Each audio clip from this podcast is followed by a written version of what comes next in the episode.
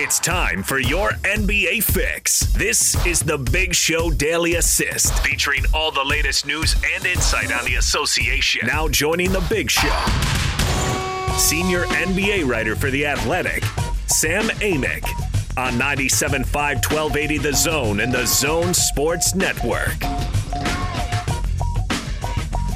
All right, out to the zone phone we go. Joining us now, senior NBA writer from The Athletic, our good friend Sam Amick. Sam, what's going on? Good afternoon, guys. Good afternoon. We were just uh, kind of teasing uh, your work and talking about uh, Jordan Clarkson. Really enjoyed uh, you breaking down the trades over the last year. I thought the whole thing was really good. But uh, of course, you gave an analysis on, on the Jordan Clarkson trade last year and how that's worked out for the Jazz. Talk about that a little bit because people around here think it worked out pretty well. well, people around there are pretty smart then. Um, yeah, I mean, that's one of the most impactful trades I can remember in terms of, you know, like the way that it, it landed at the time and people kind of, you know, not that people shrugged, but people kind of said, okay, you know, Clarkson's been a guy who can score, but mostly for bad teams. And, and like I wrote, if you remember the one playoff run in Cleveland where, you know, you get kind of that honor of being somebody who's going to be on a LeBron team and try to, you know, win the whole thing, he had a hard time. You know, he played about 15 minutes a game and wasn't all that effective. Um, so I certainly didn't see it going this way. And for him to turn into a guy that, you know, obviously coming off the bench, but, you know, he is in that vein of kind of Lou Williams and, and then some. You know what I mean? I mean, he's dropping 40 plus on some nights and just a, a fantastic move. And, and, you know, on the flip side of that, it reminds you like the, I guess the frailty of the game itself. You feel for a guy like Dante Exum, who, by all accounts, you know, was willing to put in the work and and, and a very talented guy, but just couldn't stay healthy. You know, Sam, I had forgotten about uh, the lack of production from uh, Jordan Clarkson in that playoff series. Uh, and you pointed it out and it brought it all back. And for Jazz fans who are watching Jordan Clarkson right now, imagine this. You said he played in that playoff situation, 15 minutes, he scored 4.7 points, shot 30% overall, and 23.9% from three. I mean, Jazz fans are watching this guy do this, and that's pretty hard for them to even imagine. A hundred percent. And I mean, you know, like I tried to kind of break down, and, and I did make a few calls to connect with the Jazz and get their insight on how it's gone. And then, you know, one of the main things that if you were comparing the two situations, now I can't speak too much to, you know, Jordan's mindset during that time in Cleveland, but you know that I, think it's probably safe to assume that his confidence was not at the level it is now. He was not empowered in the way that he is now, and, and so that is something where you got to bring in the coaching staff and Quin Snyder and his crew and give them credit for for giving him the green light because that's you know players like Jordan. A lot of times, if you get a coach who likes to keep a kind of a tighter rope and not give that green light, then you don't kind of get the best out of them at some point. And, you know, it's not just Quin though, it's the guys on the floor. I mean, it's funny. I remember talking to Joe Ingles on the kind of the, uh, the backside of the COVID situation in March uh, and, and about everything they went through together in Oklahoma City. And he would tell the story about how in OKC, Jordan's locker, I think, was right next to Joe. And, and this is like a real subtle thing, but it jumped out at me that, that Joe would well, was called Jordan JC. And he said it like real affectionately. And I, have, I got to admit at the time, I, I'm sitting there going, JC, who the hell is he talking about? and, and it took me a second, and, and you know, and, and you almost felt stupid because there was such an affinity, and, and you know, I, I got it after a few seconds. But that was kind of the first time that you could tell that, like, you know, his teammates uh, were believing in him, and, he was, you know, like legitimately part of the group. But you know, what he's doing right now is just incredible. And and I heard you guys kind of alluding on the uh, when you brought me in today about the Mike Conley factor, and that that part of it is crazy too. If you look back at the idea that you know Conley was was frustrated early on in his tenure in Utah and feeling guilty about it, you know, and then when he gets hurt, they uh, they kind of go shopping for somebody to help on the wing, and, and lo and behold, here comes Jordan. All right, Sam. Well, uh, with this in mind, with this uh, topic came up on the post game show a couple of weeks ago. I can't even remember which game it was after, but uh, we we were talking about whether or not this was the best non draft day trade in Jazz history, and, and we put it out there to listeners too. And the other, the only other one that rivals it and maybe even surpasses it. And here's where I want your expertise was, of course, when the Jazz traded Jeff Malone and a first round draft pick to Philadelphia in exchange for Jeff Hornacek, Sean Green, and a 1995 second round draft pick. So, Sam, which was the better trade, the Jordan Clarkson deal or the Jeff Hornacek deal? Man, that, that's a tough one. I know, you know, I know there's a a lot of nostalgia for for Hornacek and the part that he played in their history. Maybe I'm having recency bias, but I feel like I'll give it to to Jordan. I don't have, you know, uh, Jeff's numbers in front of me, but I don't remember, you know, and I, I followed those Jazz teams closely as a guy that was kind of enjoying the game in that era. But uh, I don't remember routine 40 pieces. You know, I remember a, a lot of a lot of buckets, but you know, this is uh, I feel like on a different tier. Uh, Sam, I think I would go with Hornacek on that just because the Jazz had Stockton and Malone for a long time. It wasn't until they got Hornacek, who was a facilitator, and in those days, the Jazz ran no plays for him. He could have scored a lot more than he did, and there were times when he really helped them. So, but I will say this: if Jordan Clarkson keeps this pace up, well, we're going to have to reconsider as time goes by. One one of the things that stood out to me in what you wrote was and you alluded to Quin Snyder having the, the, the, the, brain power, I guess, to recognize how to utilize Jordan Clarkson and how to fit him into the jazz structure and how to, like you said earlier, let him go. I mean, that's, that's a bit of coaching brilliance, isn't it? Yeah, it really is. It, it is for sure. And, and especially, you know, with the landscape of like the guys on the perimeter for them, if you kind of take a step back and think about what he's trying to navigate at the time. You got a young, talented guy in Donovan Mitchell who's already, you know, starting to go towards all-star level, but also trying to develop and find his way. And you got to keep his confidence high. And, and, you know, at that point, now he knows that he's being considered, along with Rudy, the, you know, the two franchise centerpieces, but you have to keep him in a good place. And there's only one ball. You know, then you're adding Mike Conley. And, and even though he's a vet, he spent his whole career with Marc Gasol in Memphis running one kind of system, like he's talked about. So he's going through an adjustment. You know, you're already having to kind of, you know, kind of pay attention to those two dynamics. Um, and now here comes a guy in Jordan where if you let him go, you know, he, he might take the whole darn thing over and make the other guys kind of question, you know, how big a piece of the pie they have, if that makes sense, offensively. And for him and that staff to figure that out is huge. And without going too far, I also feel like – I mean, it's funny because as much kind of stability and and harmony as there's been in Utah the last couple of years, the longer that Quin's been the coach, the longer that Dennis and that same group in the front office has been there, I'm guilty of, you know, this is, I guess, a league-wide perspective, kind of feeling like, all right, the, the bloom's going to be off the roads at some point because inevitably when there's not a championship involved, you know, there's just not harmony forever.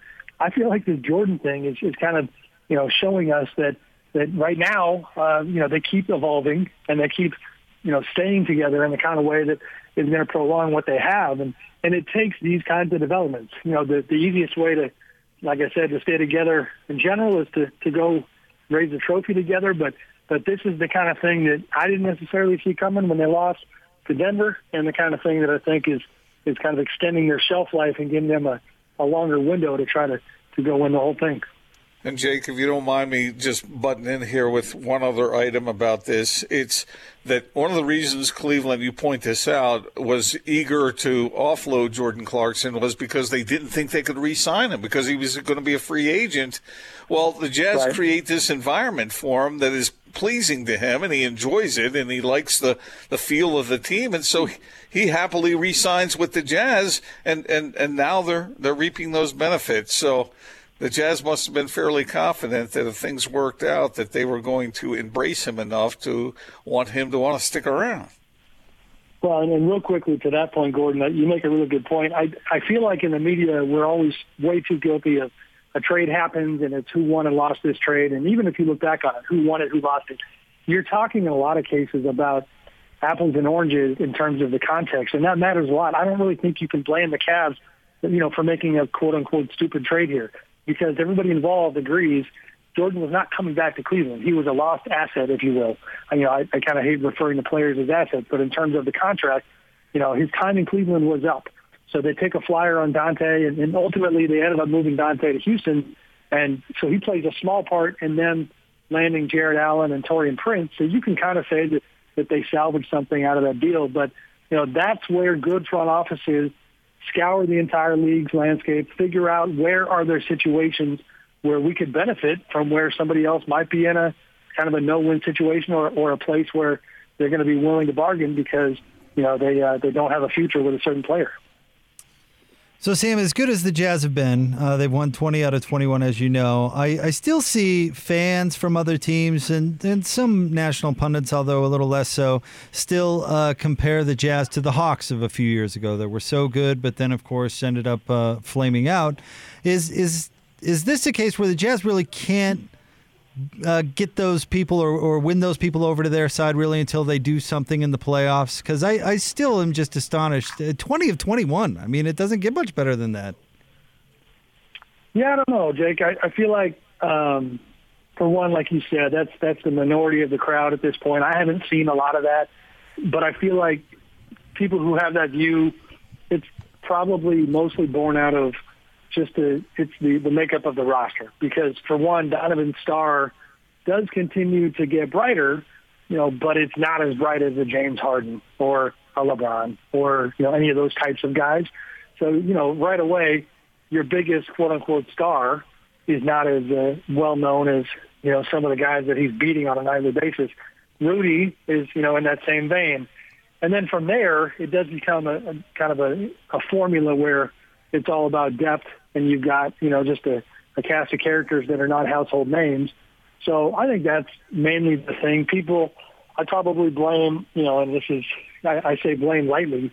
You know, people are busy in their everyday lives, and so the casuals, as they're kind of called these days, casual fans are, you know, they might know 10, 20, 30 NBA players, but if if you kind of ask them to understand why this this plucky team out in Utah is winning every night, and you don't give them a name to, you know, to kind of process that they're familiar with, you know, then they probably doubt it and say, yeah, you know, tell me what LeBron's doing. You know, and that's just kind of human nature. But they're earning respect on a nightly basis. They're winning even those games when they don't play all that well, which I think is a sign of a really good team. They're winning when they got guys out of the lineup. I mean, they've obviously been without Mike for quite a few games right now and had bouts without Donovan where they kept winning and and uh, you know that's impressive. And they seem to uh, to also keep their perspective on the big picture and know that you know while they are enjoying themselves, you know you don't you don't win a championship a couple months into the regular season.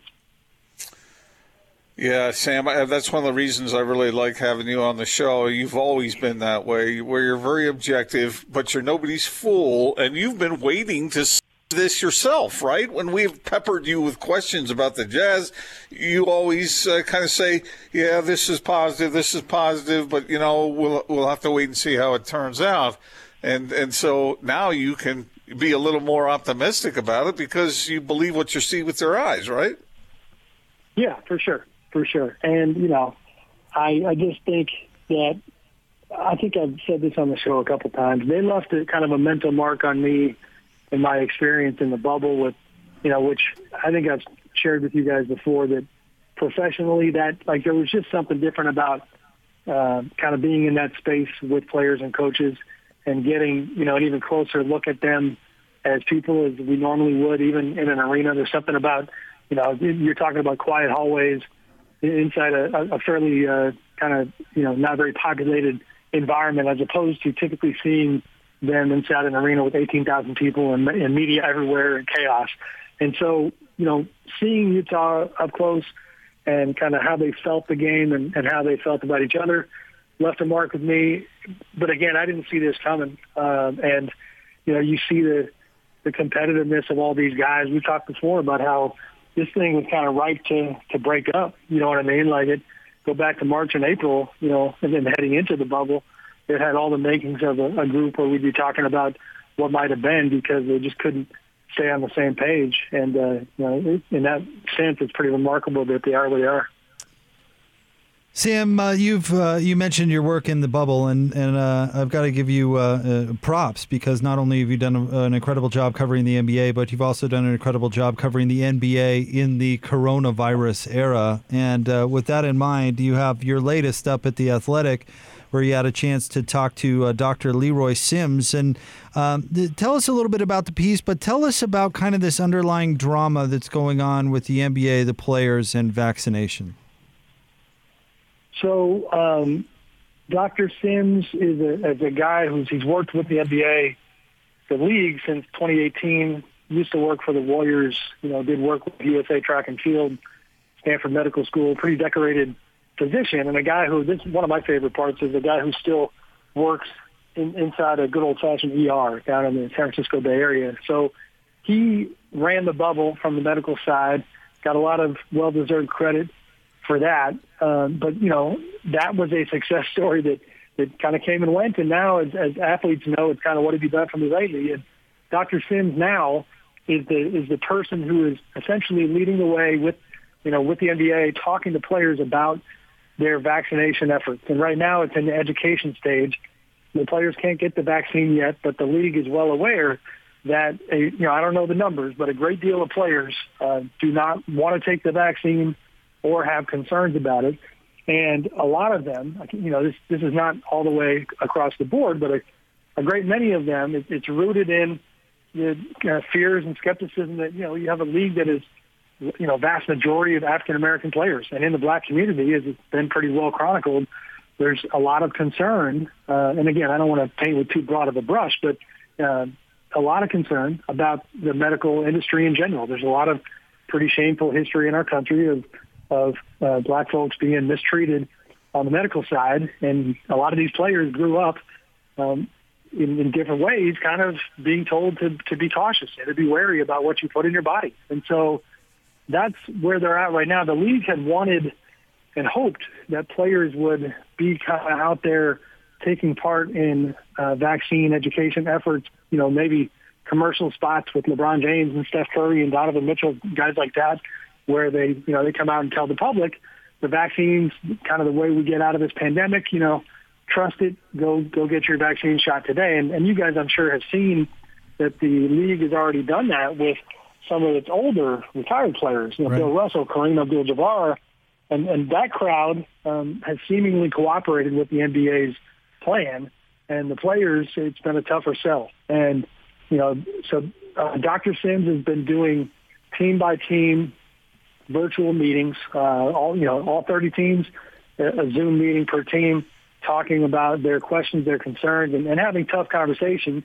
And I should point out, he's a black man and somebody who, as he talks about, is is trying to mix his life experience with his medical experience, admitting to the players in these meetings that back in November when the vaccine first got offered to him, he didn't want to take it at first because he had not studied all the data, wanted to know more about the clinical trials and side effects and, and really know the information. And so, you know, he eventually got the vaccine.